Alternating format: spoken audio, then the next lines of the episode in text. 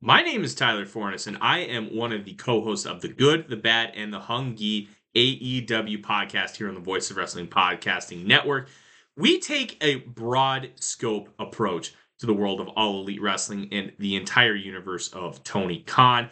We talk about the big matches, the big stars, the promos, the storylines, and we also look at it from a big picture perspective.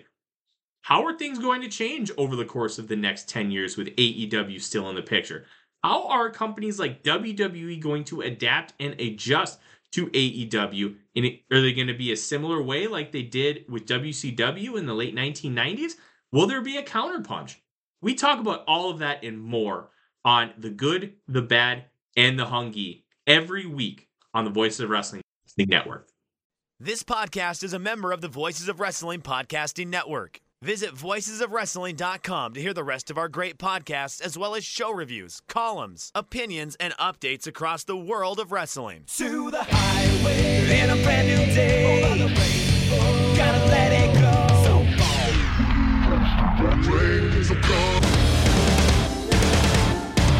Fast to finger down. Dance tonight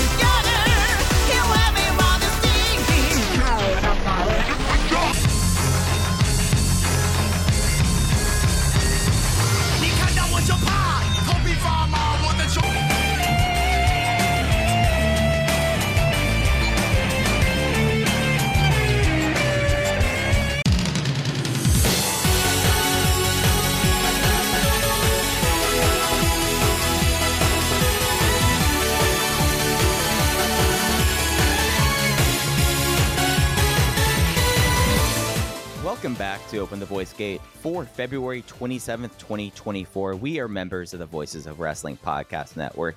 You can find Open the Voice Gate on the Voices of Wrestling podcast feed or on our own dedicated Open the Voice Gate feed on all podcast catchers and applications. You can follow us on Twitter at Open Voice Gate. If you'd like to donate to the show, click the link in the show notes. It'll take you to our redcircle.com landing site. You click the red box that says sponsor this podcast and you set up a one time, a recurring donation, no obligation whatsoever. But we would like to thank all of our previous donors. I am one of your hosts. It's your old pal, Mike Spears, joined alongside as always, Case Low. And we're kind of in like this interesting period, I feel like, Case. Like this Dragon Gate year is a bit different than things are. And uh, uh, all all I have to say is that apparently uh, we have Champion Gate this weekend. I thought when you said we were in an interesting time that you were referring to something that I wanted to lead off the show with, something not on our run sheet, which is that it's an interesting time in the soda market yet again, Mike. Uh, before we talk about Dragon Gate, which is what we're here to talk about, I want to talk sure. about I want to talk about Coke Spiced. Are, are you familiar with this new drink? I have finally started to see people talk about this in my group chats. Okay. And, and, and, you know, one of the things I've been doing this year has it, it, it's less of a giving things up. It is more being more conscious of my caffeine intake. So I've really cut down my sodas at this point. But Spice Coke, I might have to go at least get a sample and try one out. Like lately, the, the, the soda that I've been having the most of, and it's only when I go to uh, taco stands, is uh, Big Red. That's been what I've been drinking. Ah, ah, ah. Well, I would uh, look. I've also cut back dramatically on my soda.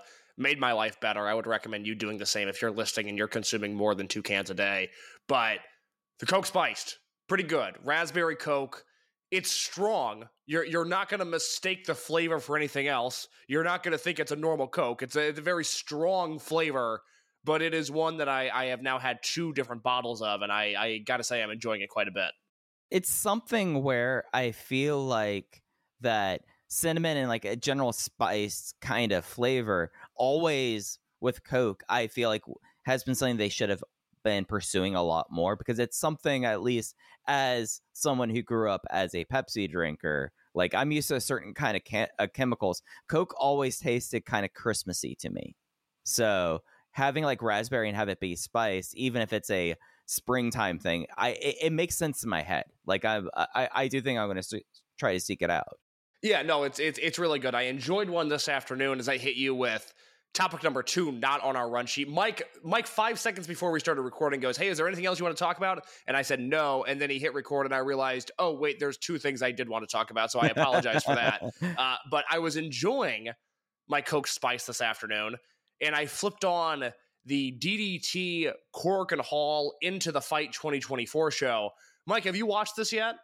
No, this is the one that has the uh, member of the Rampage. Uh, yes, in the yeah. main uh, event. I, I'm going to butcher the name, but I believe it is Kasai Takich, Ta- Takichi. That's Yeah. butchered. Yes. Okay. So, I, look, watch the last two matches on this show. There's a DDT Universal title match. It's Mao versus Hikaru Machida. I don't believe I had ever seen this Machida kid work before. Are you familiar with him at all?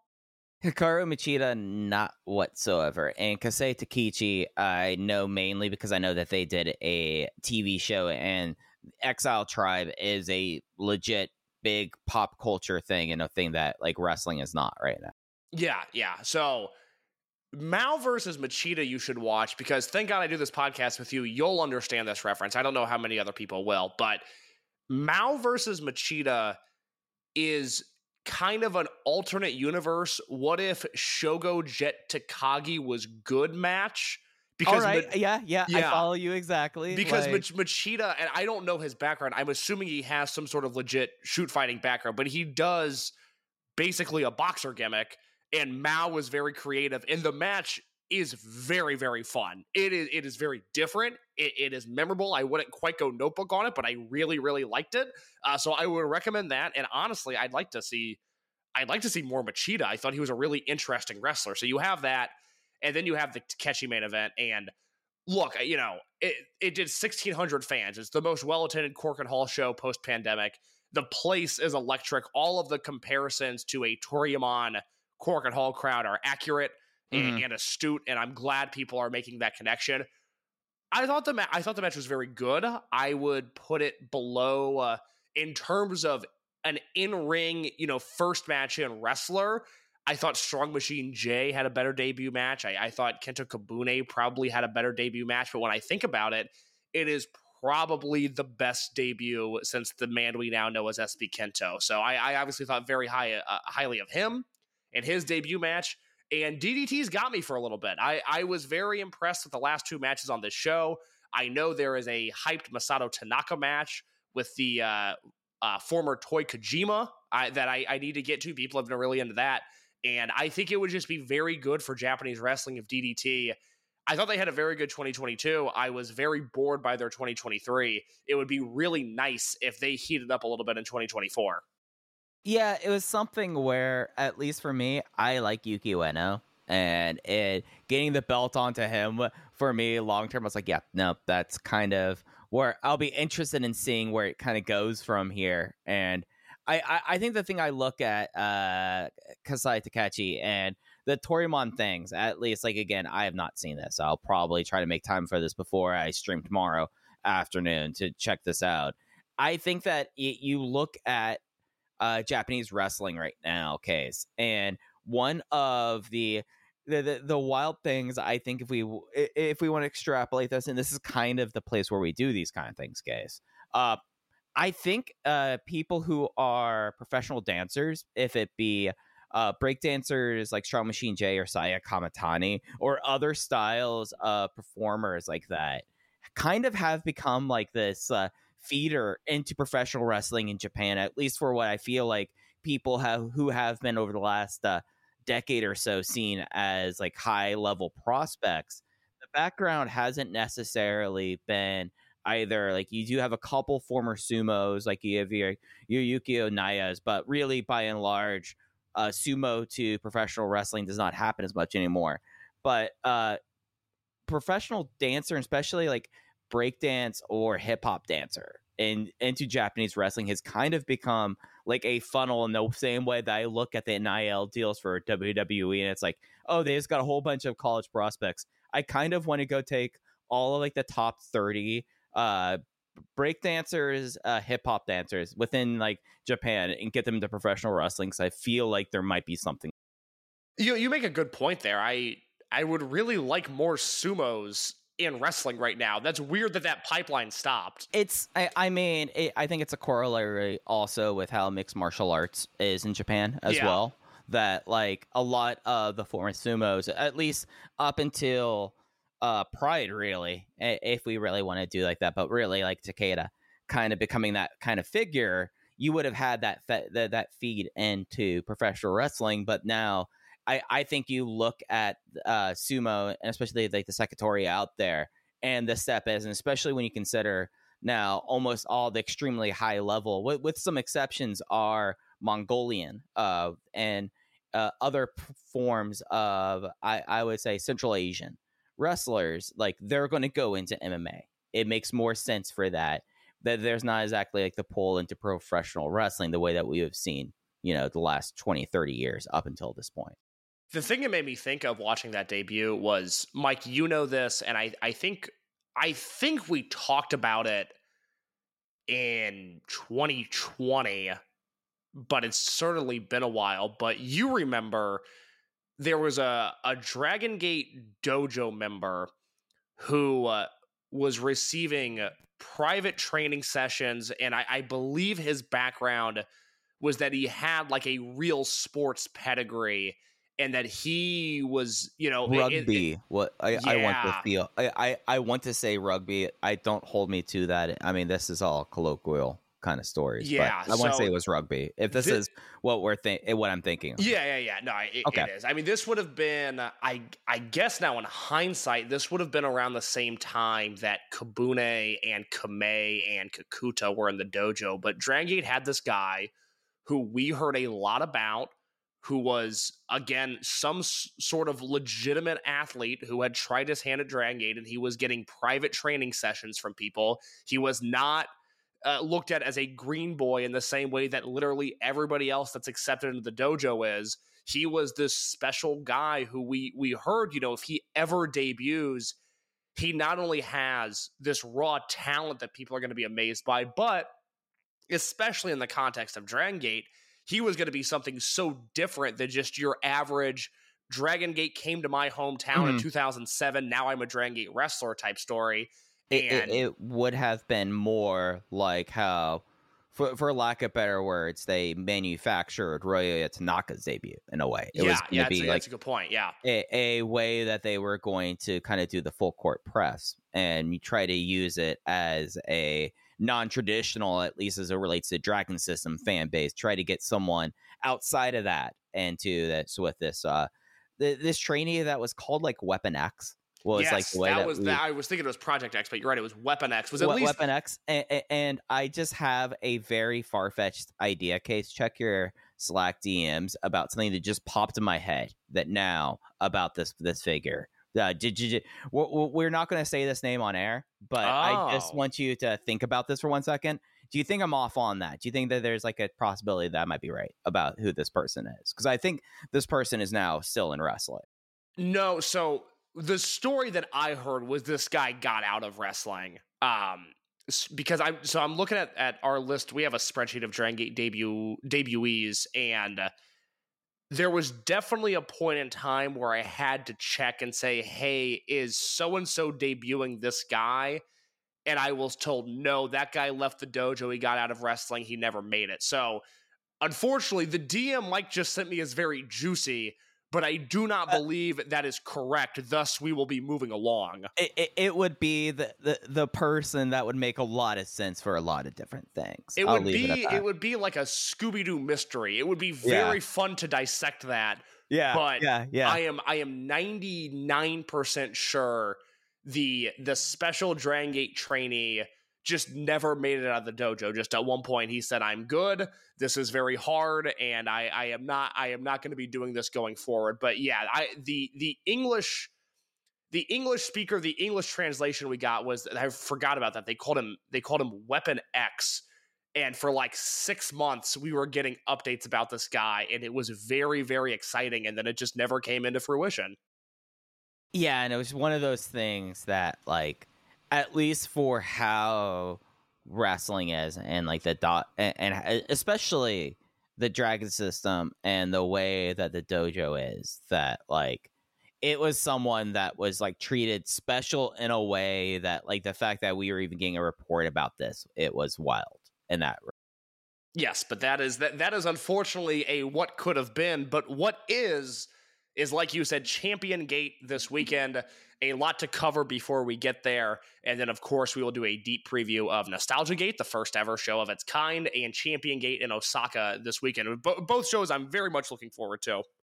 Yeah, it's an interesting uh, weekend, and it's one that I know that I kind of was the person raising their eyebrow or asking uh, the the questions about nostalgia gate or gate of nostalgia. But now that we are upon it, it it's something where that it's going to be it's going to be different, and I'm going to enter the weekend open minded. But before we get into looking ahead in Dragon Gate's weekend in Osaka, let's talk about the uh, big things going into this weekend. Coming from the weekend, they were in Gifu, Hiroshima, and then they had their annual Kobe Art Center show. It feels like every February they are in this uh, awkward building, not Kobe Sambo Hall. It is the Art Center this uh, weekend. And similar to last week, uh, where we will we'll talk briefly about uh, what what went on in the promotion, at least in ring. Uh, the big story is coming out of Gifu. The uh, main event was uh, uh, Deke, it, it was a gold class versus uh, an, uh, a and during the really the first few minutes of the match, Yoshiki Kato in a go behind, knee buckled, goes to the outside. Essentially, the remainder of this match, I think it's fair to say, was wrestled almost as a gold class three on two handicap match. Kato was at ringside the entirety of the match. It was not a situation where, like TN Revolution, where when he went down, he was not seen from again. Uh, but after that, uh, we had the announcement that they opened the Triangle Gate Championships, which would have been uh, that Z Brats team, uh, Kai, Ishin, and Kato versus D Courage. Uh, the uh, Z Brats champion team has to vacate as Kato has a knee injury. He's been pulled from all cards. There's a little wrinkle to this that we'll get into us that just seems like they just haven't changed one of his uh, matches coming up, but uh, looks like that uh, Kato is seems to be out for a pretty good while, at least from the way that he crumpled in this match. Yeah, so obviously bad news here with Kato going down, and it is another one of uh, Dragon Gate's young guys getting injured, and and so there was some discourse in the Voices of Wrestling Discord over the last few days of you know whether or not the promotion just has bad luck or whether or not the promotion needs to do something to address the fact that these young guys keep on getting hurt because you look at who's out right now it's now kato it was fuda it is nagano it, it, is tn revolution and it is minorita and up until a month ago it was also mochizuki jr and it's the young guys on the roster you know outside of Eita who got injured in noah. The guys that are hurt are the guys that are, are are with the least amount of experience and so i understand why people can can panic over this a little bit, especially because it is so abnormal within the history of this promotion. I mean, look at who is headlining Champion Gate in Osaka. It's Susumu Yokosuka. He's wrestled every single month since the end of 1998. The man never gets hurt. I wrote extensively about Masaki Mochizuki in January. He hasn't been hurt since the end of 2001. His son, who's been wrestling for less than two years, has already been hurt three or four times. It's just a very odd thing that Dragon Gate is undergoing right now. But I went back and I watched all of the injury footage for Kato, for Junior, for Fuda, for Nagano, for Tien Revolution, and for Minorita. And when you go back and look at it, I think it is less concerning and more aggravating than anything because Kato, you know, he's he's doing a go behind on a suplex and his knee buckles, and now he's probably out at least six months. There's nothing inherently dangerous about that spot. Nothing uh, that says that is more dangerous than any other basic wrestling maneuver. When you go back to Junior's last century, which was at Gate of Destiny, it is a bicycle kick in the corner on Hyo, and he injures his knee. And this is a move that he had done hundreds and hundreds of times up to that point. It just so happened that this is the one that tore his knee apart. You can make the argument maybe he needs to stretch more, but again, a bicycle kick in the corner, not something that I would call inherently dangerous. If you go back to Ryofuda's injury, and he got hurt on the same show as Kaito Nagano, I know Nagano came back and wrestled a little bit. But I, I, I don't know about you, Mike.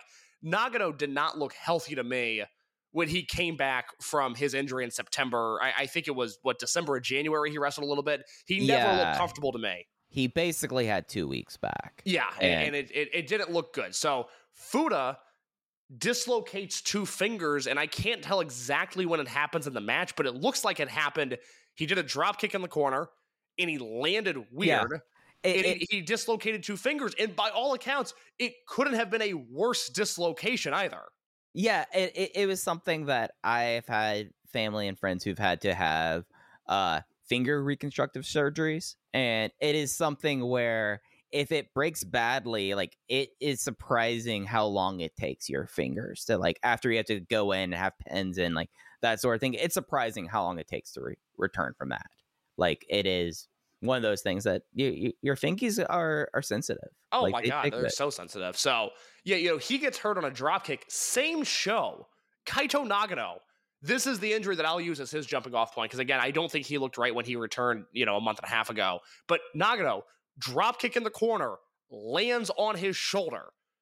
We've seen Kaito Nagano do a million drop kicks. He just happened to land on his shoulder. Again, more annoying than it is dangerous. You go back a month before that, Tien Revolution. Mike, he got hurt doing a stomp. He tore his knee up stomping a guy. Yeah, I- I- he, he I- just planted and twisted. It was it was one of those things that it, it could have been just oh, did you have a little bit of moisture on the bottom of your boot, maybe? Like, or was it like a slick thing that you got? It was one of those like freak things that it's just frustrating, and it, and it was something that I try to like when I saw those kind of conversations, I was just like, okay, if you're bringing that up, then you are just parachuting in because if you remember what the injuries are in case you've laid them out kind of brilliantly. I don't know how the uh, reasonable conclusion is that they have to re- rebuild the training program. I mean, it, it, it's something where, case I, I I would offer as a not not a full counterpoint to the idea that this is an aberration.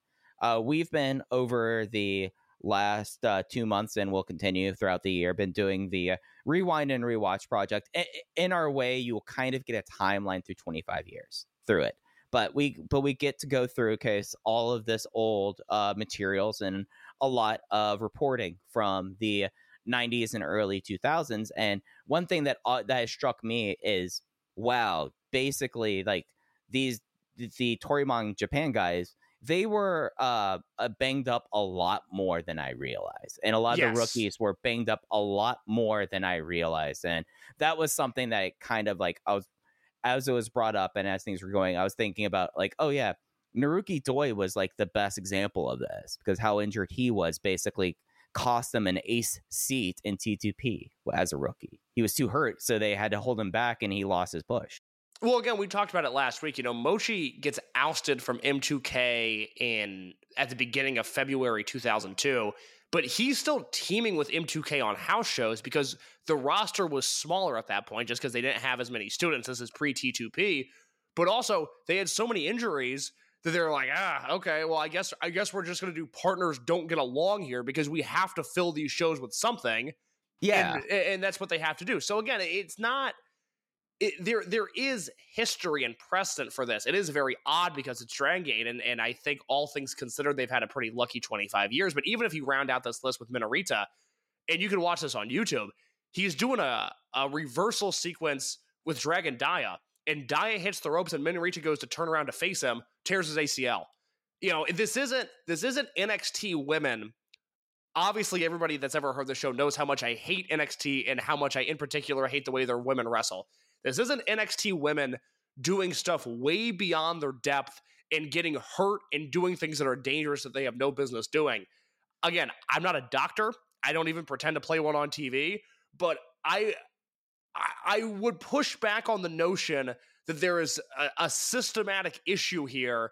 And again, watching these back to back to back to back to back today, I went, oh my God, th- this couldn't have been any worse. these injuries are nothing. These are more often than not, these are non contact injuries that are happening. That is bizarre. And mm. it just so happens that it is plaguing this roster right now. It, it is something where like if there is the thinnest of threads that I think one could do, and I feel like that this would be one of the least charitable kind of ways of looking at it. Uh, you could say maybe, oh, Dragon Gate has a a canvas that often has vinyl on it because of advertisements. You could say like maybe maybe the canvases are slick, but I never heard that about any one of these injuries case that there was like a slick mat or anything like this. Everything that whenever these happen, it's like, oh god, yeah. It, that's usually the response we hear is oh god it, as the response, and not like an oh god, the world is falling down upon us. It's like this again, basic. Yeah, no, I mean, again, I, you just have to highlight the TN Revolution injury because I think he is the the spotlight of this, and everything else can be sort of reflected off of him. As like, look, the guy hurt himself stomping a guy. You know, it, it doesn't get more low impact or low stakes than that. Uh, you know, I, I haven't asked anybody about the dojo in particular in a while. May, maybe they're doing a bunch of drills that are just killing their lower halves, but I tend to think that's not the case. And I tend to think this is just a very odd stretch of bad luck for this promotion. Uh, you know, but luckily, I think there's still a bunch of good stuff here. I mean, again, I think these these uh, Osaka shows are loaded. I'm very much looking forward to them. But I also wish they were loaded up with young guys uh, on the card as well. Yeah, yeah, it's one of those things where I think, in a lot of ways, uh, this Gate of Nostalgia show, it, one of those uh, kind of last ringing things in my head that I still kind of look at is like, oh, it is something where instead of doing like a lot of modern versus new, it's a lot of like, oh, okay, so we have Fuji and Kanda, so I guess we're doing Renaissance because that's what these two guys are, and these two guys are healthy in a way. Yeah, very strange, very strange. But that that is the uh, the unfortunate part of this week is that Kato is hurt. I had said a number of times I thought Kato was really figuring out what he wanted to do as a heel and was doing the best work of his young career. I think for the first time he was looking not like uh, you know the way somebody had described it to me, a big Japan wrestler that had stumbled into Dragon Gate, but rather a big Dragon Gate wrestler doing his thing in the confines of the promotion. And it's a real bummer now that he will be on the shelf for a while. I mean, they didn't waste any time vacating the titles and taking him off of that show. So that that can't be good news when they act as quickly as they do. Yeah, and it's also something where we also have to like look at with how Dragon Gate is running. One thing that they've that they've done this year case that I feel like is somewhat of a newer sort of thing. They did a basically a contract signing ceremony before the shows at Kobe Art Center. So like they had to they had a signing that they had to take care of immediately. So they had to name something because they were what what was going to be the Triangle Gate match. They didn't really have the, uh, the, the there was not really a, any benefit of time. I feel. No, you're exactly right. So they they subbed in Shun there, and I have I have more thoughts on Shun later. Yeah, and uh, for for the remainder of the weekend, of course, uh, they were in Gifu, a homecoming show uh, for uh, uh, Minoura. At least it's something where like there's a lot of people from Gifu in the company, but right now it's like Kota Minoura and uh, Shun Skywalker are the ones from Gifu, not on the injury list, so they are the ones in the main event. There was a show as well in Hiroshima uh, with a, a big uh, feature for Shachihoko Boy, and then the uh, Kobe Art Center show on the network case. Uh, I, think this is probably my. I, I felt like that that show was the one of the better Kobe Art Center shows that they had, as meager of praise that as a as that is basically. Like it was fine. I felt like. Yeah, I don't think there's anything from any of these shows that anybody needs to go out of their way to see. On the Gifu uh, YouTube upload, I did like Dia and Kakuta versus Strong Machine J and UT quite a bit, but that was that was probably my favorite of the bunch. Nothing here really jumped out to me. I mean, other than that, I, I like Gianni and Skywalker versus KZ and Strong Machine J on this Kobe show. I found the Kobe show to be inoffensive.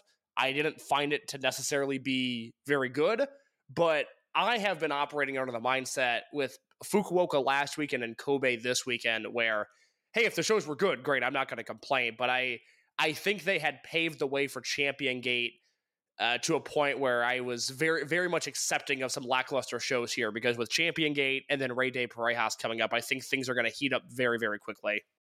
Yeah, it is something where, at least for me, I, I, I thought it was kind of interesting. There was a UT and Kagatora match that I was like, okay, we're going to kind of get a little bit of a Prime Zone special.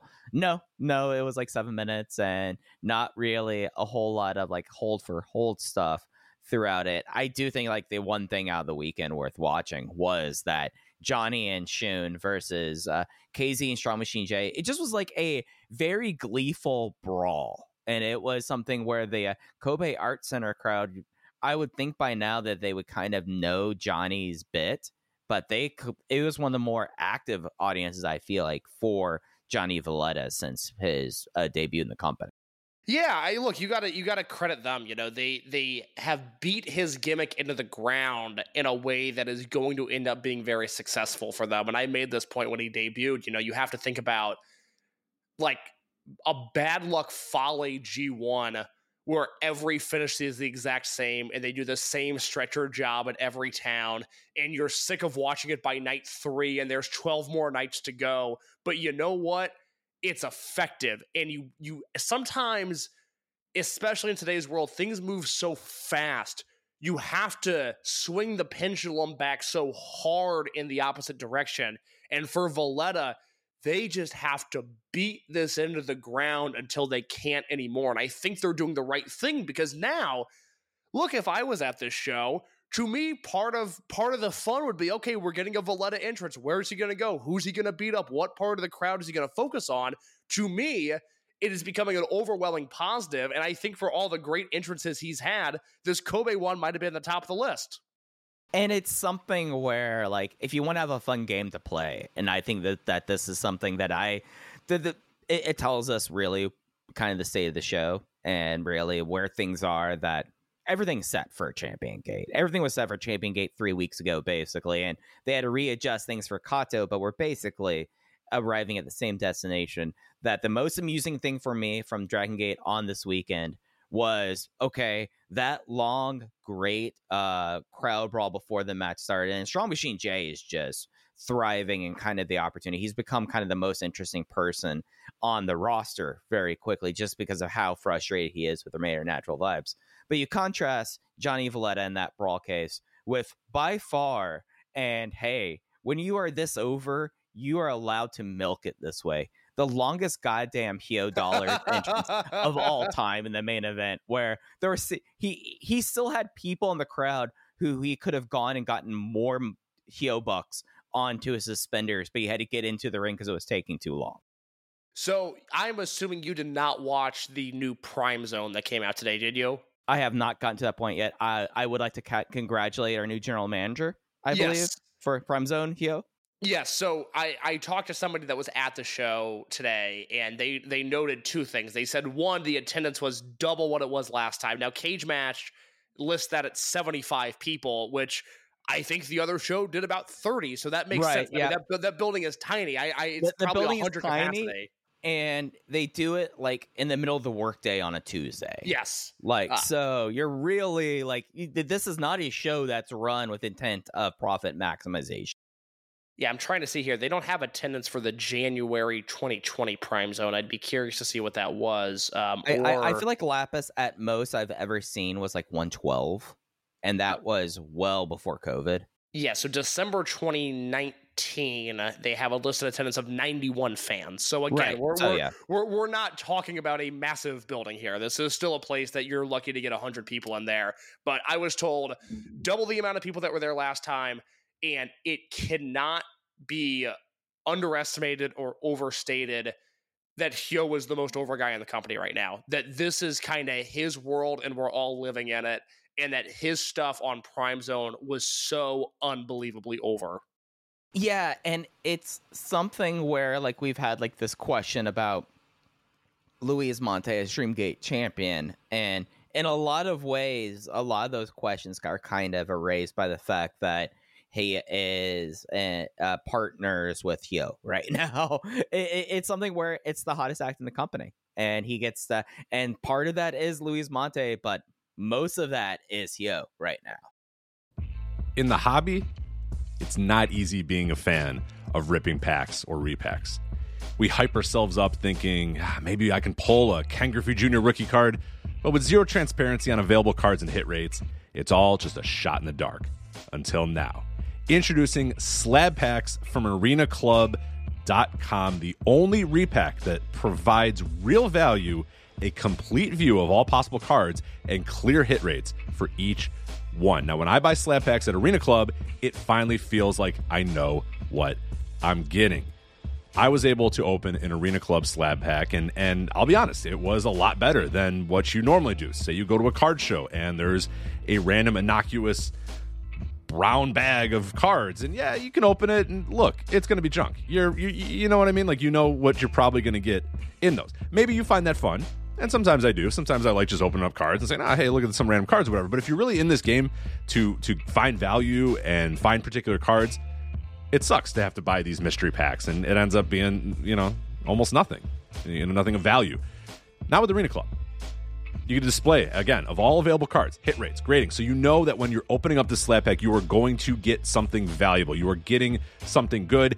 And arena club in addition to having those great slab packs we just talked about is also a marketplace for card collecting buying trading selling displaying all that sort of stuff but those Arena Club slab packs, man, they are revolutionizing the repack game with transparency. After your pulls are revealed, they'll immediately be placed in your vault for safekeeping or trading and selling, and you can have them officially graded by Arena Club as well. So again, uh, sending these things off, it's going to be officially graded by Arena Club, and the Arena Club grading process is accurate, fast, and transparent with full grade rationale provided and explanation of how your card was scored. So whether you're buying, selling, trading, or displaying, Arena Club is the card collecting platform that you have to check out. So right now, I've got a special offer here for Voices of Wrestling Network listeners. You can get 10% off of your first purchase by going to arenaclub.com slash VOWnet. Again, that's arenaclub.com slash VOWnet. Now, that's a crazy offer. That's 10% off a $400 slab pack. $40 off right there. 10% off your first purchase. No matter what that purchase is, 10% off. Again, that's arenaclub.com slash VOWnet. arenaclub.com slash VOWnet for 10% off your first purchase on Arena Club. And we thank them for sponsoring the Voices of Wrestling Podcast Network.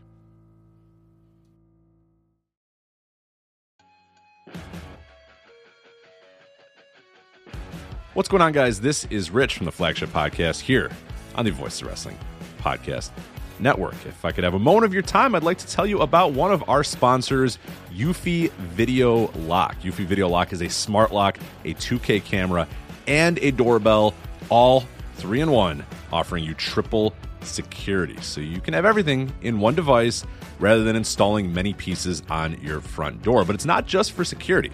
Eufy Video Lock is also for convenience. No more concerns about losing keys, and you can assign passwords to your family members and see them coming back home via the integrated cameras. Some other great features we love about the Eufy Video Lock is it is easy to install and set up with just a Phillips screwdriver, no drilling required. Keyless entry, no more fumbling for keys when your hands are full. You never have to worry about kids losing keys or passing among renters. You also have 0.3 second, 0.3 second fingerprint recognition and one second unlocking. Again, 0.3 seconds, it's going to recognize your fingerprints, and in one second, it's going to unlock. And with the AI self learning chip embedded, the more you use it, the more accurate it will be. Also, no battery anxiety. You have a rechargeable battery in there that could last around four months, and you will get a low battery notification before it runs out. Uh, passcode unlocking a remote control with a 2K clear sight, see who's at your door, and control from anywhere through the Eufy app. With enhanced night vision, you can have optimized view even in the evening. You can also secure your package delivery by view and two way audio. And then, best of all, no monthly fee. A bunch of other brands out there are going to charge you a monthly fee. You have your recordings locally, and you never have to pay for storage. Customer service, Eufy's got you handled as well. They are on standby for you 24 7 so you can enjoy a worry free experience with an 18 month warranty, all backed by their professional customer service team. Contact them anytime by telephone, email, or live chat. Personally, as a homeowner, I love my Eufy video lock. I have the ability to see what's going on when I'm not home, when packages have has arrived, and, and really the thing I love the most about it, the ease of being able to lock and unlock my doors without having to fumble with my keys and reach in my pocket or wait, no, crap, they're in my backpack, all that sort of stuff. All this is happening while my dogs are barking at me. You know what? Not anymore with the Eufy video lock. I touch it, 0.3 second fingerprint recognition, one second, door is unlocked. Much, much easier.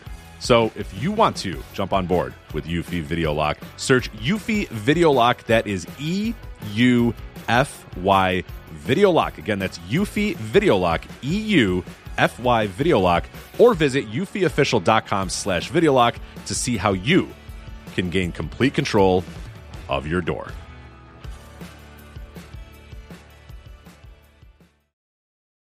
Yeah, no, I mean, look, Mante's in a great spot. Mante just has to keep his head above water, and I think, I think defending the title against Susumu, much more of that later. I think, I think he's going to be in a very good spot exiting Osaka, and then obviously he's teamed up with Hyo during uh, Rey de Parejas, which I, I was not expecting. I thought they would add a third and maybe have Mante rest during this period, but instead they're going to have them team up. So he he's in a great spot. You know, I I wonder at times if Hyo being as over as he is is bad news for Mante, but honestly, I think if Mante can even somewhat hang with him, it's only going to help Mante going forward. Yeah, it's something where I think that it's kind of like takes things down a couple notches. I, I think it's something where you don't necessarily need to have like the expectations of Kikuta or like how Kikuta the the Dreamgate just never really seemed like it was the thing after he won the title. Y- You're able to not necessarily pull focus fully away from the Dreamgate now, but it is something where you look at the twosome and the pairing, and especially as we go into this weekend and hell, it's then we're in March already, and and Rey de Parejas, and as you're saying, things seem to be right on the uh right about to kick off for that. So when we look at these shows that they had over the last few days, it's just like it, it's kind of interesting in a way that I know that case your least favorite weekend of the Dragon Gate year is the uh, day before Dead or Alive. Oh god, the, the fucking the shoehorn Kyoto show that I never watched. it- I I kind of feel like this. It, it in a way, it, it's a similar situation, but just everything doesn't feel shoehorned. It just feels like okay, we've reached to those certain points. We have our three title matches, and we have this weekend. We don't really need to get much further into it. Like it's fine. Yeah, no, I think that I think that's well said. I think the the thing that we have to start wrapping our heads around, and it's not something I would have said even when Hyo turned in November. It's not something I would have said last month, but I think we have to at least start preparing for the idea that whoever beats Mante for the Dreamgate belt might have to wrestle Hyo in a Dreamgate match. I think that's coming at some point. And it's probably going to be their first defense immediately. Yeah, and, and you know, it's probably no bigger than a champion gate or even a Korakuen Hall defense, but you know, if it if it's Shun or if it's anybody from Mochizuki Dojo, you have a built-in story there with their history with Hyo, and I I just can't ignore it. You know, he's he's the Brave Gate champion right now. He's the most over guy in the company, but it it does strangely feel like there's a level for him to go up even if I'm not sure what that is, partially because of his size, partially because of his wrestling ability, it just feels like he has another another level to go. Yeah, and it is something where that's like kind of uniquely uh, contrasting him with this point where he has this Brave Gate run that we've been talking. I feel like since Susumu's uh, run. Speaking of uh, uh, Luis Mante's uh, challenger this weekend, uh, thinking about Susumu's uh, Brave Gate run and the uh, uh, 2020s and that one that like you kind of have to go back there for the Brave Gate for the grave the Brave Gate Championship to be in a kind of a strong position. I mean, we've been talking basically SB Kento kind of as the touring one B uh, draw as the last time that Brave Gate had a level of relevance with with this, but I think you kind of look at where Hyo is with it, and yeah, we have uh, SBK had those houses in Nagoya. They were able to do those turns with Okuda and Osaka. I think this is already starting to exceed that and like we just kind of look at this kind of scenario here where he does have like these opportunities now that it is kind of a unique window that I think that it kind of provides an interesting quirk to the year that I don't think we've really ha- have encountered this far. The difference between Hyo's current run and SB Kento's run, which was again the last time the Brave Gate belt felt this hot, was you have to remember Kento's first defense was the Kamei match in Kobe Sambo Hall. His second defense was the Kamei match in Korakuen. And those two matches made the problem Dragon hometown defense and then the UT match in Nagoya made those matches feel like ginormous deals. I mean, the problem Dragon match, I was salivating for that. I don't remember if that hit the network or if that hit YouTube, but I was so excited to see that match. And then it kicked ass. And then the same thing with the UT match, obviously. It's the thing with Hyo is he needs the great singles match, and I'll get more into it when we preview Champion Gate itself. But that is the only thing holding him back right now is that you and I don't have the Hyo match that we can send to Meltzer and to Rich and Joe and to the people that are are just outside of Dragon Gate consciousness right now, but we'll watch a match if it has enough buzz. They're they're the ones that aren't getting Hyo is who he is now. And and the problem is that again, he doesn't have not even the four star match. He needs the four and a quarter, four and a half star match to, I think, fully transcend, at least for the English speaking world, to fully transcend uh, his star power, for that to really sink in with people. That's the thing he's missing right now. Because this Battle Royal main event was fun. His entrance popped me, but it's not it's not the type of thing that that uh, the the lapsed Dragon Gate fan or the tentative Dragon Gate fan or the part time Dragon Gate fan they can't latch onto that. So there's a disconnect right now between the most over guy in Japan and the most over guy in our bubble. They're two very different things right now. Yeah, and it's kind of funny in a way that I think the person that in in a way that there is a similarity to, but I think that it's a lot more visible with Hyo his overness, if, if that is because of Hyo dollars or if that is because just the way that the building changes, the tenor in the crowd changes when heel comes out. You kind of have like a the, the interesting kind of counterfactual to him of Sonata and how for 2023 the big thing was like, hey, there is this huge gulf between wrestlers like Sonata, Yuki Yoshioka. I would say kind of gets that an unfair rap like Sonata, but he had his own fan base that just did not translate over. The Yoshioka However- thing is insane. I still, I just, I- I- what, I what else do you want from the guy? He had seven great Dreamgate defenses. You know, it's it's nothing like Sonata. Sonata on his best day isn't as good as Yoshioka di- uh, is on an average day.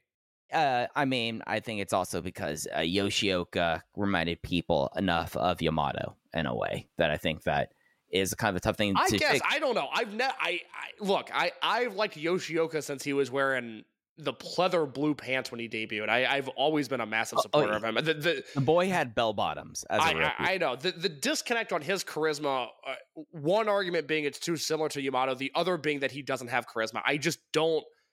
I don't understand it. I am I am baffled by the people that don't see, especially that Dreamgate run, where the stories were so obvious and the output was so clear. I I just uh, for all of the look, I I, I know where I stand in drinking. I, I like it more than the average person that that is the one that I just I I sit back and think like, man, what what was there not to get about this four and a half star match? Like it's very odd to me. Yeah, but but it is something where there is this kind of gulf that I don't know if if Yo has this like four and a half star match with Yasushi Kanda this weekend. I don't know if for one that that changes a lot of tastemakers' minds on Hyo. I think that it is something where he, I mean, for better or for worse, being the heel that he was for as long as he was, I think that it is very similar to it took people a while to wrap their heads or, or people who've been Dragon Gate fans long enough. It took them a while to wrap their heads around KZ being more than the, the world's best lost post. You know? Yeah, that's I- probably you're probably right. That's probably the best comp there is because a like I'm trying to think about like Ashita was never this. You know, it took a long time for Ashita to catch on. Ashita was hometown over. He was not much more than like young hot guy over, home guy over. Yeah, Hyo- yeah. I mean, uh, look, we, we've that. talked about it. You know, maximum era Ashita was really, really over but it wasn't it wasn't this Hyo thing. It didn't have that level of importance that the uh, the Hyo thing has. Right. So I just wonder with that that like th- there is kind of like this.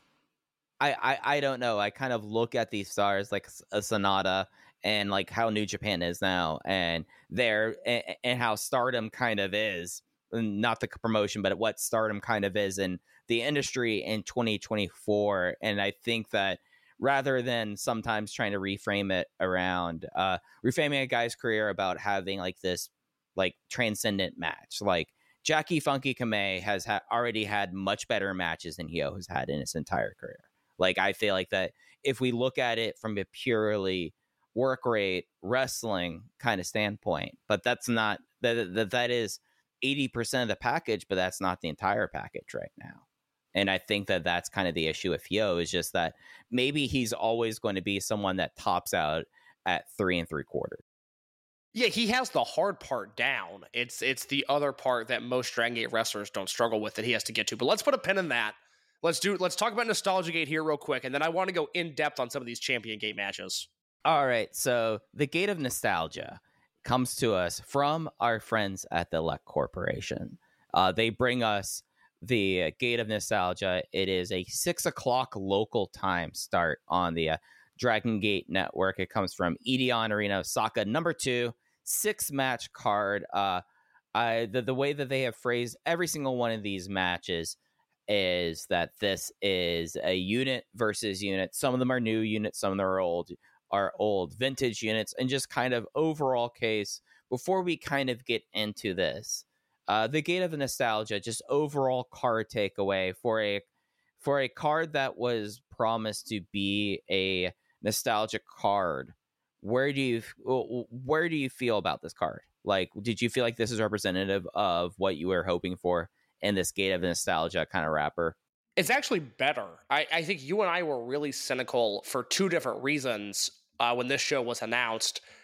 I was just expecting a Jimmy's match and Horiguchi, or I guess not Horiguchi because he probably would have been doing Jimmy stuff. I, I expected the bare minimum on this show. I, I didn't look at it as anything that was going to be spirited or anything that was going to be unique. And instead, I feel really happy with this card because you have a match that might not exactly be uh, the deepest of cuts in the opener, you know, natural vibes versus masquerade, but that match should be great. And then you have stuff like D Courage versus Maximum, which is really interesting, Big Hug versus the original Jimmy's. And then this main event, which is obviously TBD because at this time we still have Kato listed in the main event. He will be out. But Mad Blanky versus Zebrats is a great main event. I was not expecting that. I did not think about that. And I am super into that. So I know you were a little down on this idea because you felt like it was a, a cop out, if anything. I, I, I look at it as, hey, Kiyomiya is not booked. This is what they're going to do instead. And I'm very happy with the result, at least on paper. I think that if you were to tell me that this was going to be a, a mystery vortex kind of show where the, it would be heavily prime zone influence where units might still exist or undercase Amazon Prime uh Dragon Gate, I think that this would have been completely as expected because you look at the people on the roster and you look at the groupings you want to keep together. Like, all right, uh, Big Hug need to be together uh, with that, so you aren't doing anything with those two. But at the same time, you have to figure out like, all right, we can't really do Do Fixer because what is Do Fixer without Magnum and uh, Darkness? So why don't we do Real Hazard? And that just is like, and, and pull Dragon Kid, put him into D Heart, uh, Dia Hearts, and I feel like that that is a little bit of creativity that I was not necessarily expecting. It is something I still kind of look at this, and it's something that for this kind of weekend, I don't necessarily see this as like a big show. I don't see this as a big five. Uh, not because not come close. Does this even really like come up to like a Memorial Gate? I don't think so.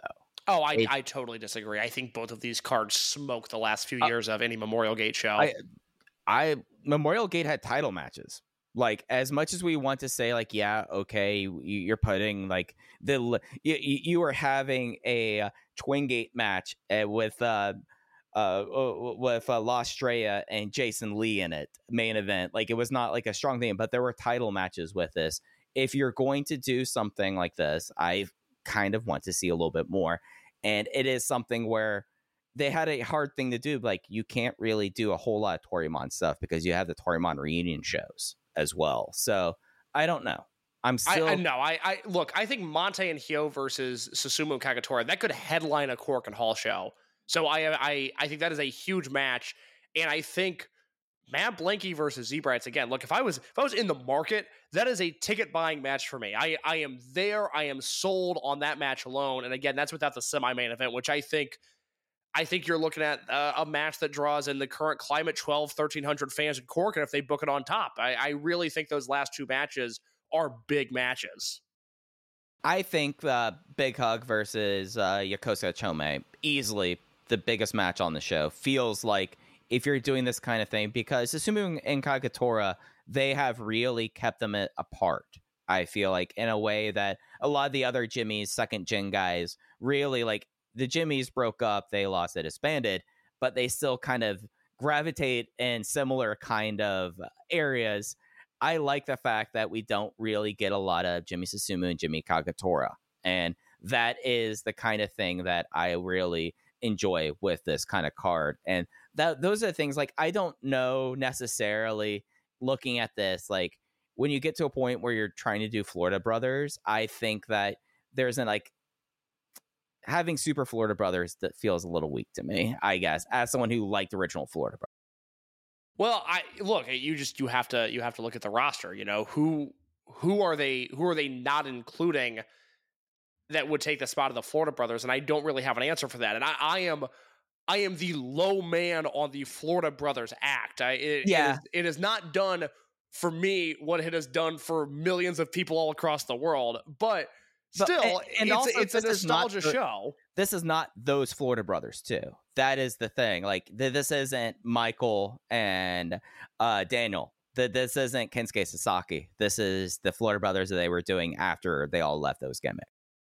the bummer and this is this is a no-go on two out of the three levels because ut is healthy but it's a shame maria's not healthy and it's a shame ata's not healthy it would have been really cool to do a millennials trios match Could you have gotten?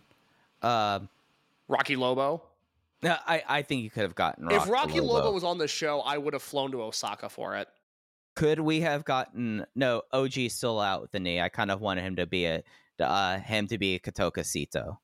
Oh, that would have been fun. Uh, you, again, when I when I look at this card, it's like the the two things I might have changed, and I'm a big Diehards fan. I like that unit way more than other people do. So I, I'm not bothered by Mochi being in Diehards. I would have liked Mochi Fuji and Magnitude Kishiwada, but Kishiwada is working the the Osaka Gleet show coming up, so you have a political uh, yeah, you have political battle there. But uh, you know, it, if it, it would have been really cool to get the millennials involved on this show because that at this point, I mean, that's I, I was writing about Acha today for something I'm working on an article for voicesofwrestling.com. You know, that stuff is 11, you know, 10, 11 years old now. So that that is genuine nostalgia, and especially for somebody like me who started covering Dragon Gate while the millennials existed, it would have been a lot of fun. But for the roster they have, I I think they did a really good job with this. So I, I let's go back to the main event here and kind of work our way back to the opening match. sure. You don't seem into this main event, and I'm really into this main event. Uh, it, it is something where so the main event, uh, Mad Blanky versus Zebrats, they are probably going to move around th- this match in some aspect because Yoshiki Kato is still listed on the official Dragon Gate Japanese website as in the main event, but it's uh, Yamato, Naruki Doi, KZ, uh, Mondai Ryu, Punch Tominaga versus uh, uh, Shun Skywalker, Kai Ish, and Yoshiki Kato and Gianni Valletta. I think that this is the best Mad Blanky uh, tandem that you could do with other people. You need to book and other things on the show. Like Cyber Kong probably could have been in this match, but you're going to want to have you, you have so many matches you're going to need to have heels, and Cyber Kong makes more sense. You know, teaming with uh, Ginky and Ryo Saito. The Kong thing the is card. fun in Real Hazard because it's way less Yeah. obvious. It's Yeah. I, I wasn't expecting that at all. So that's a nice change of pace. Yeah, it, it, it is something I guess for me as the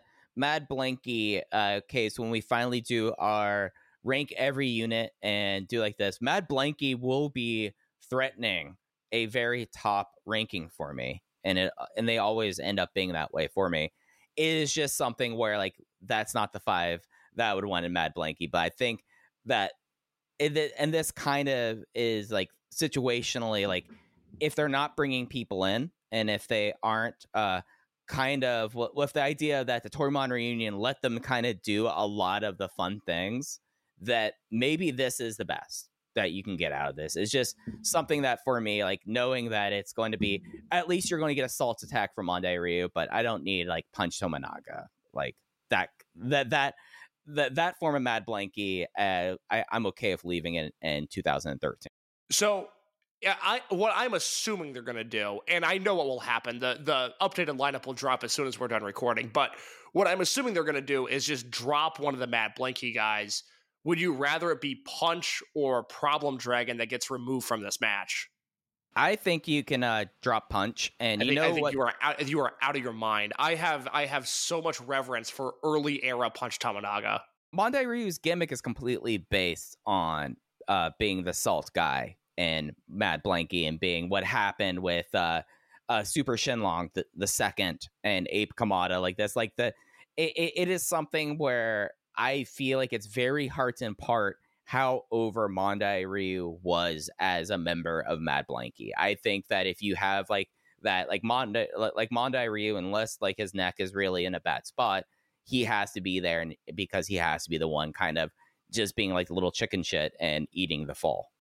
I feel like, and we talked about this. I remember when we did the Dragon Gate USA stuff when we hit 2012, where the latter half of 2012 there is so much Mondai Ryu in like stuff that matters, which is really really odd to look back on. This the punch run of Punch actually being a guy that matters is way shorter, but I like the Punch stuff more. And if there's a tiebreaker, we have to remember Punch did beat Shima in a singles match, and I feel like that has to hold some weight. Like the, the the thing that if you were going to get me to agree with you, case I I, I would have laid. Here's the argument you should have laid out to me.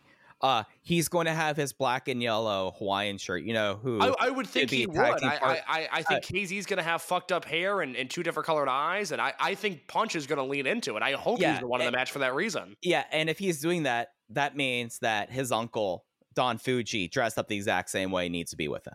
God, Like, dude, that's that's what they should have done. A- a- and that's the heartbreaking thing about about like Ma- Mad Blanky is a lot of my favorite things about Mad Blanky they cannot do in this match because well, I said this earlier, but you know, it's the odd part of Fuji. He's a day one guy who's the odd man out because you can't do Crazy Max and you can't do Blood Generation, and there's no point in really doing a veterans unit, and that's really all Fuji has had outside of the trio with Mochi and Kishiwada. Other than that, he's been tied to Shima. But doing zombie Fuji and Mad Blanky, that's a bummer. That would I hadn't thought about that. That would have been really fun. I, I mean, you make this an eight man out. Like the thing is, is that like if you want to keep this a ten man tag, Punch can go do Team Boku with a big R Shimizu. Like okay, just go.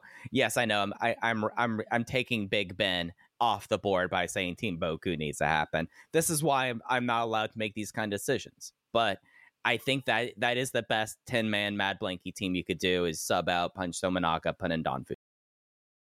Interesting. I'm I'm really into the match. I don't think we've really ever had something historically like this where you have two heel units going up against one another.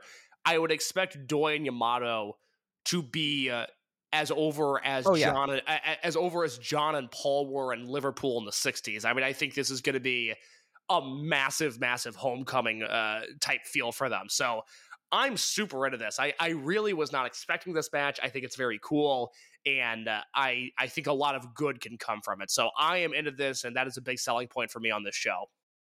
And then we have the semi-main event: Big Hug versus the original Jimmys, Yokosuka Chome, uh, Luis Mante and Hyo versus Jimmy Susumu and Jimmy Kagetora. It's also a Dreamgate preview match. You see, like that's the the this match by itself shows me that they could that there could be a gate of nostalgia that I would be more into because I feel like there's a lot here in this match. Yeah, I mean, look, tough night for Kagetora. He's obviously taking the fall here, unless they do Susumu getting a roll up on Mante. But uh, look, like I said, I think this match could headline a Korakuen Hall show. I think this is a ginormous match. I am really excited to see what Su- Susumu has left in the tank because the last time he wrestled for the Dreamgate would have been May of 2022 against Kai, which was one of the best matches of the year. And then last year, you know, Kondo was sort of the the one garnering all the headlines because Kondo decided to be a good wrestler for the first time in his life. But Susumu could obviously still go in those Twin Gate matches. And now I'm really excited to see what he looks like here with Mante. I think Mante's in very good hands. This is a very cool match. And something that we can say as a feather in this weekend's hat, you have found a way that your most your most important act in the company, Big Hug, is in the back half of both of your shows. Whereas in the past, it would be Mante one night, it would be Hyo another, and you have your your main event for the uh, the Dreamgate match directly previewed on night one in the summer main event slot. So there, it, there there's like there is good to this in my mind. Yeah, no, this is great. I'm super into this. Again, a match I wasn't expecting. I think you made a great point. It's been a long time since we've seen Susumu and Kagatora together doing anything that matters. I it's, again, this is this is a very good card in my opinion. Then we have D Courage versus Maximum. It's Madoka Kikuta and, and Ryoya Tanaka. Hey, this is the only place you could put Ryoya Tanaka unless they're bringing out the uh, the uh, green uh, long leg, short leg tights here. But uh, That would have been against- fun too. That would have would been fun. funny if they were like, "All right, we're doing a Dragon Gate Future opener." If right it was here." if it was what Ishin who who's left from Future? It's Ishin. Ishin. yeah, It, is that it? Oh my god, is that it? It Well, I guess I guess Fuda technically. Kamei uh, was before. Daiki was the Fuda guy. yeah, Daiki would Uh, count there. was a uh, was a Future guy. So you could have done Daiki, you could have done Fuda or Ishin, and then uh, um, uh, Tanaka, and you could have done them against a veterans unit. That would have been fun. Yep, that the, you, you see, that there could have been something there, but uh, we can't do that. So we have D Courage, and they're going going up against Big Ben, uh, the maximum pairing of Big R Shimizu and Ben K. And hey, that means we get the maximum theme again. Yeah, I mean, for people that weren't watching in real time, in 2018, uh, I would consume Dragon Gate shows. I would obviously watch everything, even though at that point it felt like I was watching everything with a gun to my head. But I would watch everything through the lens of what is Maximum doing on this show, because it will probably be four stars. And so I hold Maximum in great esteem.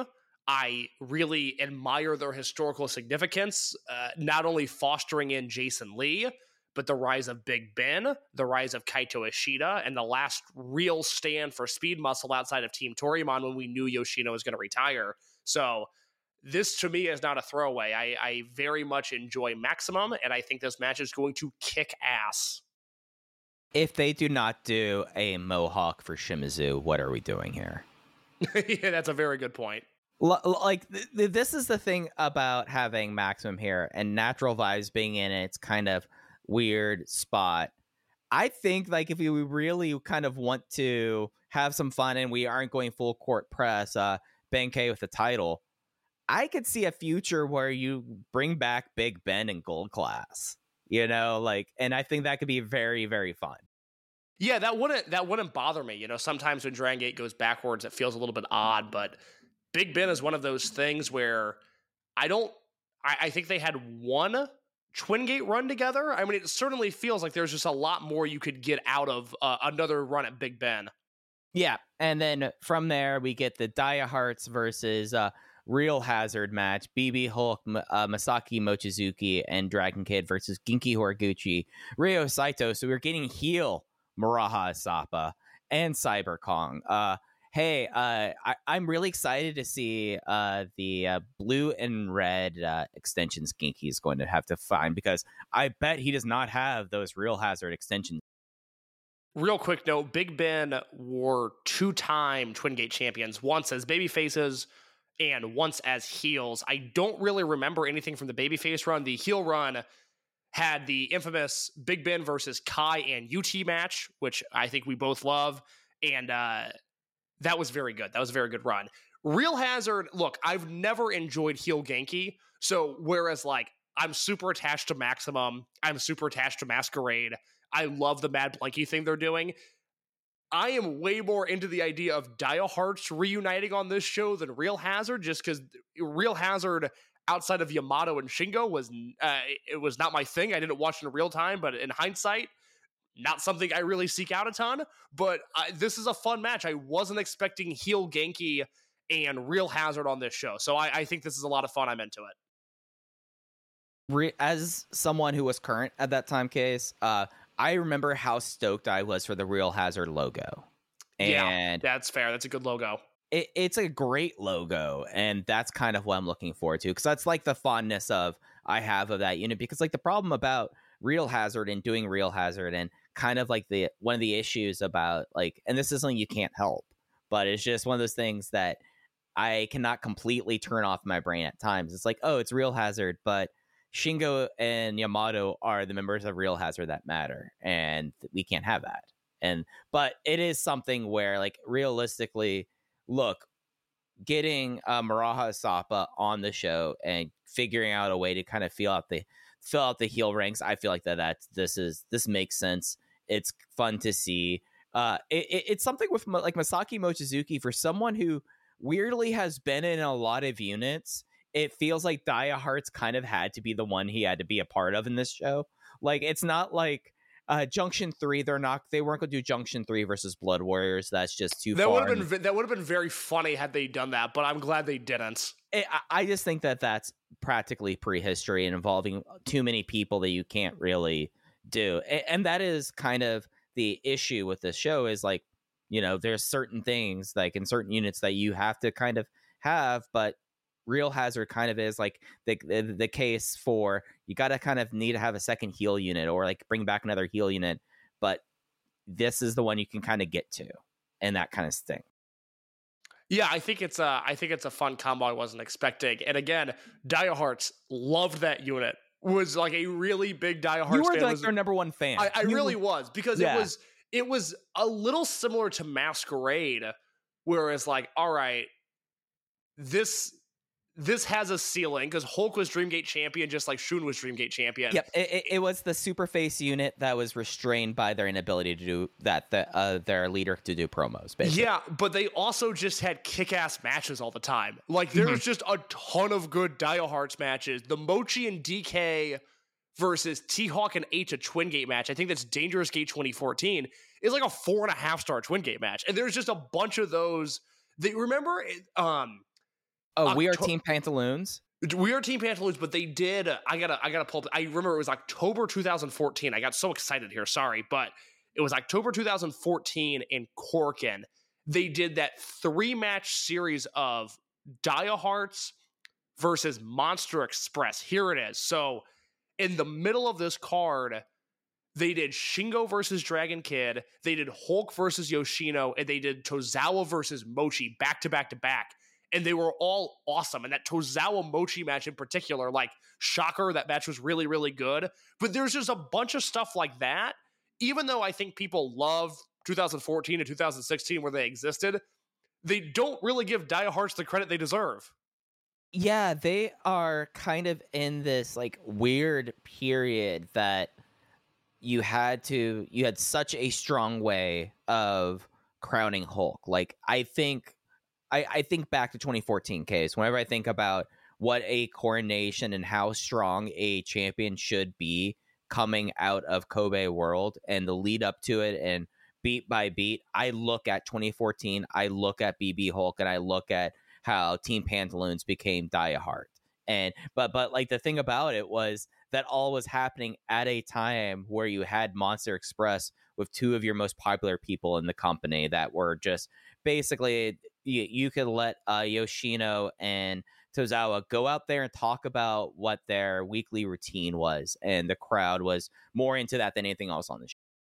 Mike, if my uh and please keep this in the podcast. If my background noise starts to get too much, let me know. We are in the midst of a tornado warning in Chicago Oh, right now. oh gosh. Oh gosh. Oh geez. Oh man. I, I'm I'm okay. It's raining very hard outside my apartment now. Uh, I moved away from the window because I was hugging that bad boy pretty close when we started. Uh, but uh, if things get too loud, let me know and I'll make some changes. Okay. I, I think we're, we're gonna ride with this. Uh, uh, let me know if things are getting uh, a little testy out there, though. I yeah, mean, it's uh, it's it's not it's not looking good, but I'm not alarmed yet. We will see if that continues throughout the podcast or not. All right. Uh, l- l- let's hurry through the remainder of. Uh, you know, it's been it's been like taunting me the entire the entire time. And about hey, we two, got an hour. We exactly. got an hour. And then about two Yeah. minutes ago, it's like, huh, okay, this is uh this is gonna be a problem, isn't it? Okay, good to know. y- y- your phone just starts blowing up. Uh, someone's phone who maybe blew up during uh, the, the card uh, construction might have been one Genichiro Tenryu, might have been one uh, Magnum Tokyo. As Renaissance is making its much adoed reunion as Don Fuji and Yasushi Kanda face off against the super Florida brothers of Johnson and Jackson, Florida in match two. I find it fascinating that they were able to get a Renaissance reunion here. It was really the only thing that Fuji could do. Like I said, I, I was not expecting it. Renaissance did not last very long. I certainly don't think of Kanda as a Renaissance member, even though he was. Uh, It was based around him, weirdly. yeah, I, I, I know. Well, it was based around Magnum technically, but then Magnum left, and so Yeah. yeah, the whole the whole thing is very odd, and I think that's actually a fun footnote to have on this show. Yeah, like if you're gonna have like a weird, like old unit, like the uh, the- like the other thing that they could have done is they could have had him team with Stalker Fuji, and they could have done Waku Waku Fuji Land. Yeah, that would have that would have been cool. Like that's the kind of deep pull you're gonna do, and I think that like that's the thing is Renaissance is the deep pull because you can't really do like Tozawa Juku. Like the, the, the there are some like some units that would have been like the perfect ones to bring back for this kind of thing. Like not like over generation, no. Over generation should not have come close to this. But uh Renaissance, Tozawa Juku, those are the places that we could have gone to. And as Case said, uh, leading off the segment, our opener, Natural Vibes versus Masquerade. It is uh, Strong Machine J, UT, Jackie Funky Kame versus Kodama Nora, Dragon Dia, Jason Lee, almost straight out of Prime Zone. Yeah, no, super fun match here. I expect this to be very good. And I, uh, much like a few different units on this show, am very fond of Masquerade, so I'm glad they're back. Yeah, it's something where now, just kind of a bow on it. I think now, going through the card, I'm perversely into Renaissance coming back for uh, like, how are they going to even like? Because then they come out to Tenryu's like original theme, like WAR music or something for that unit. Like, I don't know how they're going to portray that. Like, I'm, I'm into that. I'm into Real Hazard, into Big Ben. I'm just really like, it is something where it's just I I think the constraints of doing a nostalgia card when you've already done a lot of Toryumon stuff kind of hurt. As we move on to uh, Champion Gate 2024, uh, production note: Case had to run during the recording. The uh, tornado warning hit uh, Chicago, so I'm going to take us through the remainder of the show. Case has the we'll have the written review for Champion Gate on Voices of Wrestling over the weekend. I will have the nostal- the Gate of Nostalgia review as well, trying to ma- kind of. I feel like by the end of Saturday, at the very least, I kind of will have a little bit more of like a clear direction uh, and feeling getting out of Gate and Nostalgia. But let's talk about Champion Gate. It is a three o'clock local time start in Osaka.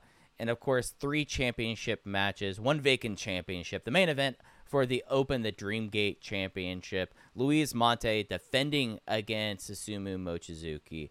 And it is something where I feel like we kind of contrast this to where Luis Mante was with Gate of Bayside paying off the Shun Skywalker story, at least to where it was at that point. And now we are seeing uh, the Luis Mante championship run, what his dance card is going to be. And you have Susumu Mochizuki, one of, if not the uh, great uh, technical wrestlers of this company's history. The person that if anyone is coming into the promotion, a wrestler, and maybe is someone that uh, the not certain about who I would book against them, I would put them up against Susumu Mochizuki. And as Case said, uh, when we talk about his last title match against Kai at uh, Dead or Alive 2022, we've seen that he is someone that's still able to have these top line main event matches, and especially for the Dream Gate. It is something where I do kind of look at this uh, title portion of the uh, Osaka show, uh, the uh, Champion Gate card, and I am so heavily kind of feel like everything is weighted towards Big Hug that I, it's very hard for me to put any sort of uh, weight behind a Susumu Mochizuki win, basically. I think that there is, of course, the freak occurrence or the uh, Susumu Mochizuki shock, frankly, if we want to think about uh, 2016 and then Jimmy Susumu taking the title from Shingo Takagi in that spring. That there's always that chance, there's always that possibility, but it does not work here, and it does not work for a champion who I feel like has really done a lot over the last month to kind of feel more comfortable as champion, and I think a lot of that is with Hyo, as uh, Case and I talked about earlier, having the most popular act in the company, and one of the more popular acts in the company in recent years, be your uh, tag team partner, your best friend. Hey, it makes a lot of things a lot easier. So I I I come into this match. I'm going into the weekend expecting a Luis Mante win. I think it's something where you can't discount Susumu Mochizuki, and you can't say that Susumu Mochizuki is going to have no chance in this title match. This is the company that had Kai come out of nowhere at uh, Final Gate 2020 to uh, defeat uh, to, to defeat Yamato. So it is something, or that was Final Gate 2021 rather, to defeat Yamato. But I think that this is something where I will say 80%, 20% Luis Mante to Susumu Mochizuki, but that 20%, if this was not, uh, if this wasn't Susumu and we weren't talking about someone who had did something in a kind of a similar cir- circumstances, uh, go on as a heavy underdog and win, that would realistically be more of a 95-5, if not uh, worse than that. So my main event uh, for the vacant Open the Triangle Gate Championships. Uh, as we said, Yoshiki Kato injured. Uh, looked like he blew out his knee. No big specifics out there, but it's something where they knew on uh, they, they knew in Gifu that he was uh, that he blew his knee out, or I can't say blew blew his knee out. Don't aggregate that. Uh, hurt his knee. It just very much looked like he blew his knee out. As someone who's seen enough of those through my life, but that means we have a vacant Open the Triangle Gate Championship. Shun moves in there to uh, team up with former champions Kai and Ishin versus D, Courage, Madoka, Kikuta, Dragon Dia, and Ryoya Tanaka. Really have played up, I feel like uh, Tanaka and uh, Ishin, all dating back to Gate of Destiny. The idea of uh, the hometown guy, Ryoya Tanaka, getting a Brave Gate shot that he probably didn't deserve, but making the best of it. And ever since then, more and more having uh, Ishin's number, having uh, uh, not getting the win. He did not get the win in the Royal Sambo uh, over the weekend, but it, there were a couple moments where it looked like he was just about to get him with that. And that's going to be the big tease, I feel like, is going to be see if Tanaka can get a second fall over Ishin. It is something, though, where I kind of look at Zebrats, and it's a little bit of a shame that we weren't able to kind of talk about this. Like, like the status of Zebrats, you had Kai, who we've known his bicep was in a bad kind of shape before the the before the situation of Kato. Like, it was looking like that that was the uh, the champion that there was a question mark with. But now we are looking at a Zebrats now where looks like uh, whomever Max Z might be, they might try to further further along. Of course, that was supposed to be the rookie there, just messing along. They might need to do a third Max Z, is what I'm saying, just to further bolster the heel corpse. Uh, third title match, Hyo defends against Yasushi Kanda. It's something where I think that we've seen good enough kind of previews of this. It's really the the big question and the kind of the fun thing we're seeing over this title build is uh I- Yasushi Kanda after the 2023 he had what's left in the tank when an M3K is no more? When him and Susumu aren't the Twin Gate champions they aren't partners and there's really not a Mochizuki around there for him to team with. So we get to see that with Hyo Hyo we have that overall question does Hyo have this great uh, Brave Gate match, this elusive four and a half star match against Yasushi Kanda. I just think that it is something where that Hyo just might not be that guy in a singles match. And it will be something where it's just going to be difficult, really. The gulf between someone who is this over, and it's undeniable that he is that that over. If, if people say, "Oh, I don't," if people parachute and say, "Oh, I don't know about Hyo," uh, I I don't see what they see about that. Then I don't know what to tell you. That there's that there's there's more than enough evidence across everything for uh that Hyo is that star and is that kind of figure. It's just one of those incidents, and it's not even really an incident. It's just one of those cases where you don't really get to have the easy kind of conversion. I guess is the thing. It's it, it's something where like Magnum Tokyo kind of vibe with him, and it will be kind of fun to see like where I look at Big Hug right now. I look at them going to Osaka. If they don't leave the show or leave uh, Arena after Sunday, two and one, I think they dropped that match out. Gated Nostalgia.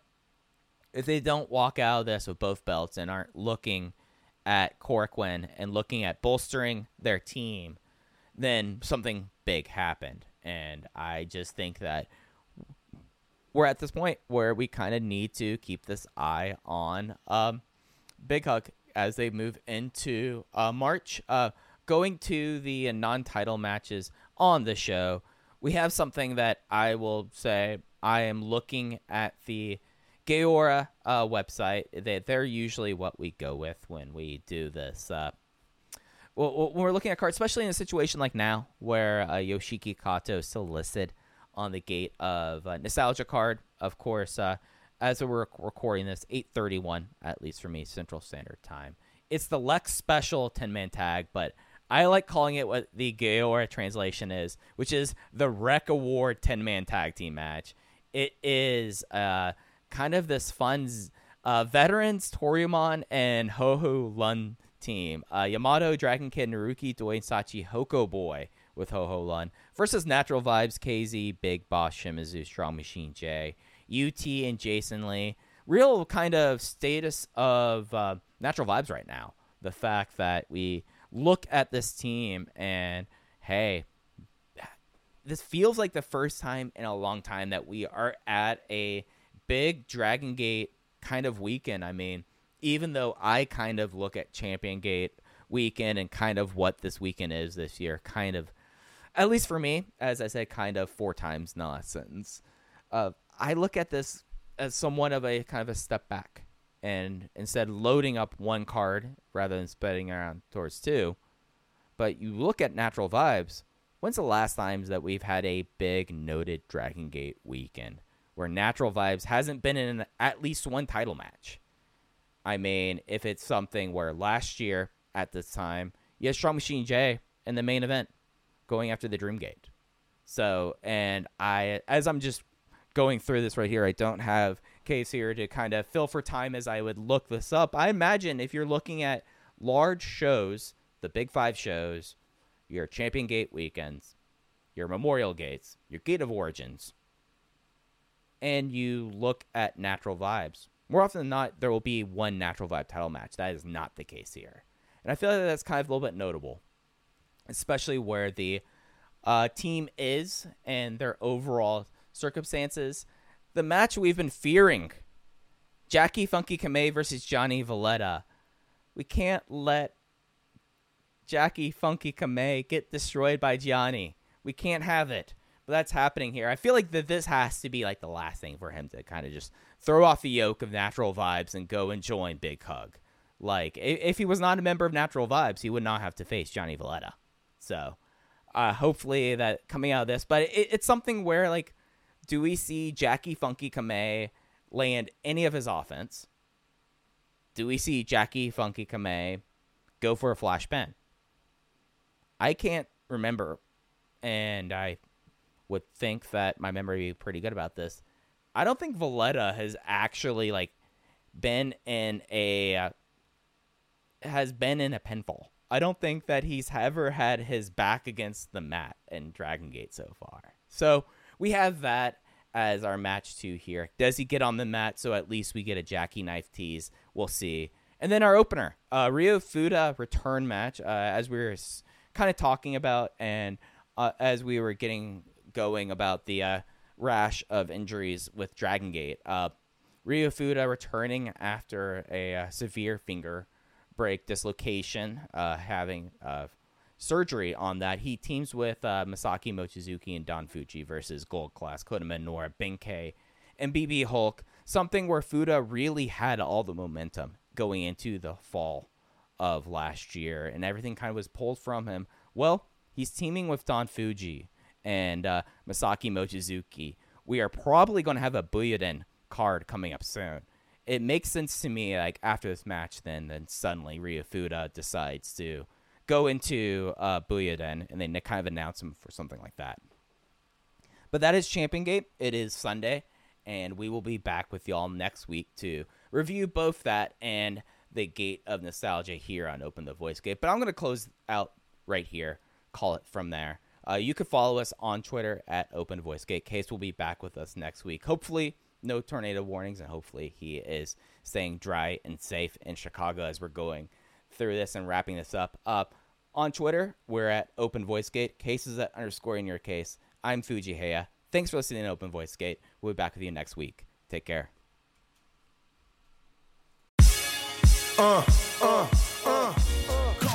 Hey now, it's Mike Gilbert, host of the Mike and JD Show, right here on the Voices of Wrestling Podcasting Network. Join JD by God Oliva and myself every Thursday night live on the Voices of Wrestling YouTube channel at 11:30 p.m. Eastern Standard Time, as we stay up all night discussing all the hottest stories in professional wrestling. You can also check us out right here on the Voices of Wrestling podcasting feed, or you can subscribe to the Mike and JD Show feed. Now, enjoy the show.